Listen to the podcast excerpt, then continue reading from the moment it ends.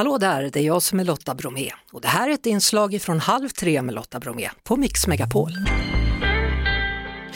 Eh, 6 januari-kommittén från det amerikanska representanthuset rekommenderar att ex-president Donald Trump åtalas på fyra punkter. Med oss nu USA-kännaren Andreas Utterström. Hur stort är detta, Andreas?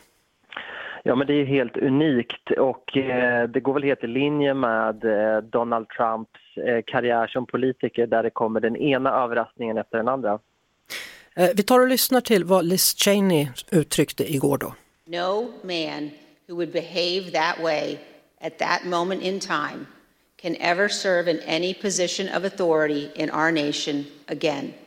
He is unfit for any office. Mm. Hon, han är totalt olämplig för eventuella uppdrag, sa Liz Cheney. Vilka anklagelsepunkter är det som kommittén menar att justitiedepartementet ska utreda nu?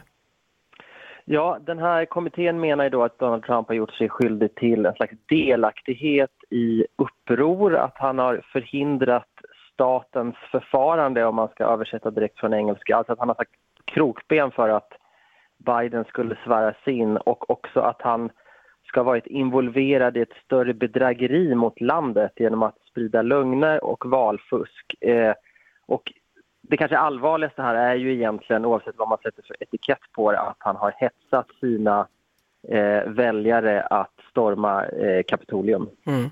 Och då svarade Trump i natt då, jag blir starkare av det här, människor älskar frihet, de som gör det de kommer samlas runt mig. Eh, hur ska man tyda det? Kan det betyda att det blir nya oroligheter i USA? Det är inte omöjligt, eh, men däremot så tror jag att han har helt rätt när han säger att han kommer bli starkare av det här. I alla fall bland de som redan har en positiv bild av honom därför att är det någonting som Donald Trump är expert på så är det att vända en nackdel till en fördel och säga att nu är jag och ni, mina väljare, utsatta för attack eh, från PK-etablissemanget och det här är bara en del i en lång, lång eh, kampanj för att de vill tysta oss. Så vad händer nu? Ja, det här är ju...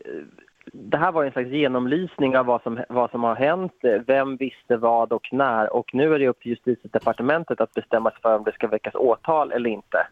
Och om man skulle bestämma sig för att väcka åtal mot, mot Donald Trump så, så kan ju det i sin tur ta mellan ett eller två år med tanke på att allting går så långsamt i USA. Men, men skulle man mot förmodan fatta ett snabbt beslut, beslut så kommer ju kaos utbryta. Det finns ingenting som säger att den som står under åtal eh, inte kan ställa upp i presidentvalet men, men det, det bidrar ju till att det blir eh, än mer dramatiskt och ännu mer rörigt än vad det brukar vara. Mm. Jag brukar ställa den här frågan till dig, jag kommer göra det den här gången också. Ja eller nej? Blir Trump president igen?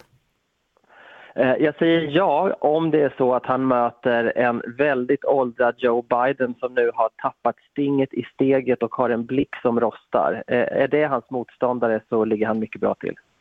Tack så mycket Andreas Utterström, USA-kännare. Vi önskar dig dessutom då en god jul innan vi lägger på det. Tack detsamma. Halv tre med Lotta Bromé på Mix Megapol.